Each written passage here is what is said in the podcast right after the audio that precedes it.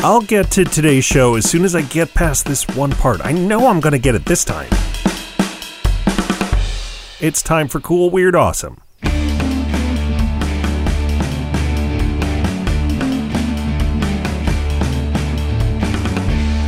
Welcome back to Cool, Weird, Awesome, the show that intends to be persistent, but may sometimes just be stubborn. I'm Brady. It's Monday, January 11th, and today we're talking about the sunk cost fallacy.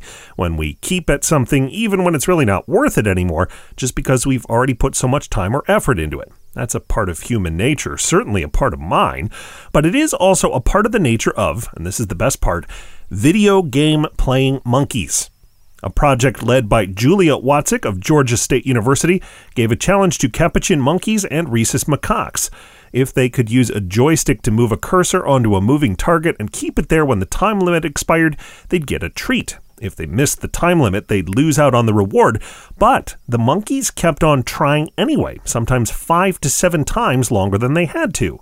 Watzek and her advisor, Sarah Brosnan, said the monkeys probably persisted for the same reasons humans do, even when there might be better reasons to move on. One is uncertainty. The time limit for the monkeys video game was variable, so maybe they thought, well, maybe this round it'll be different.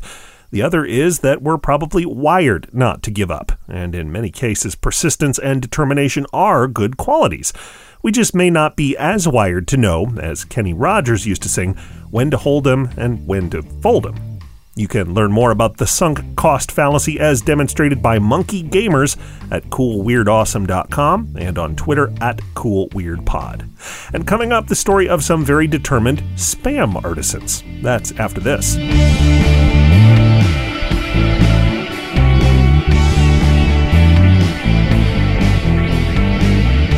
Weird Awesome is listener powered thanks to our backers on Patreon. For as little as a dollar a month, you'll make every new episode possible, and you'll get lots of extras, including sneak previews of upcoming episodes. Learn more today at patreon.com slash Brady Carlson. And thanks.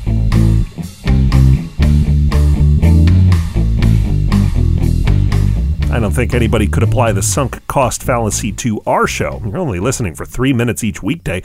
Not a whole lot of time investment here. And also, we're good, so subscribe. And now for our first story in 2021 on world records the largest spam musubi. That's spam, rice, and seaweed, by the way. And Dar and Cindy Place of Chemo's Hawaiian Grill in Clarksville, Tennessee just made one that weighed 1,120 pounds and it sure beats the spam egg sausage and spam you might find at other places. I'm Brady. Do you want spam instead of baked beans then? Thanks for listening and come back again tomorrow for more cool, weird, awesome.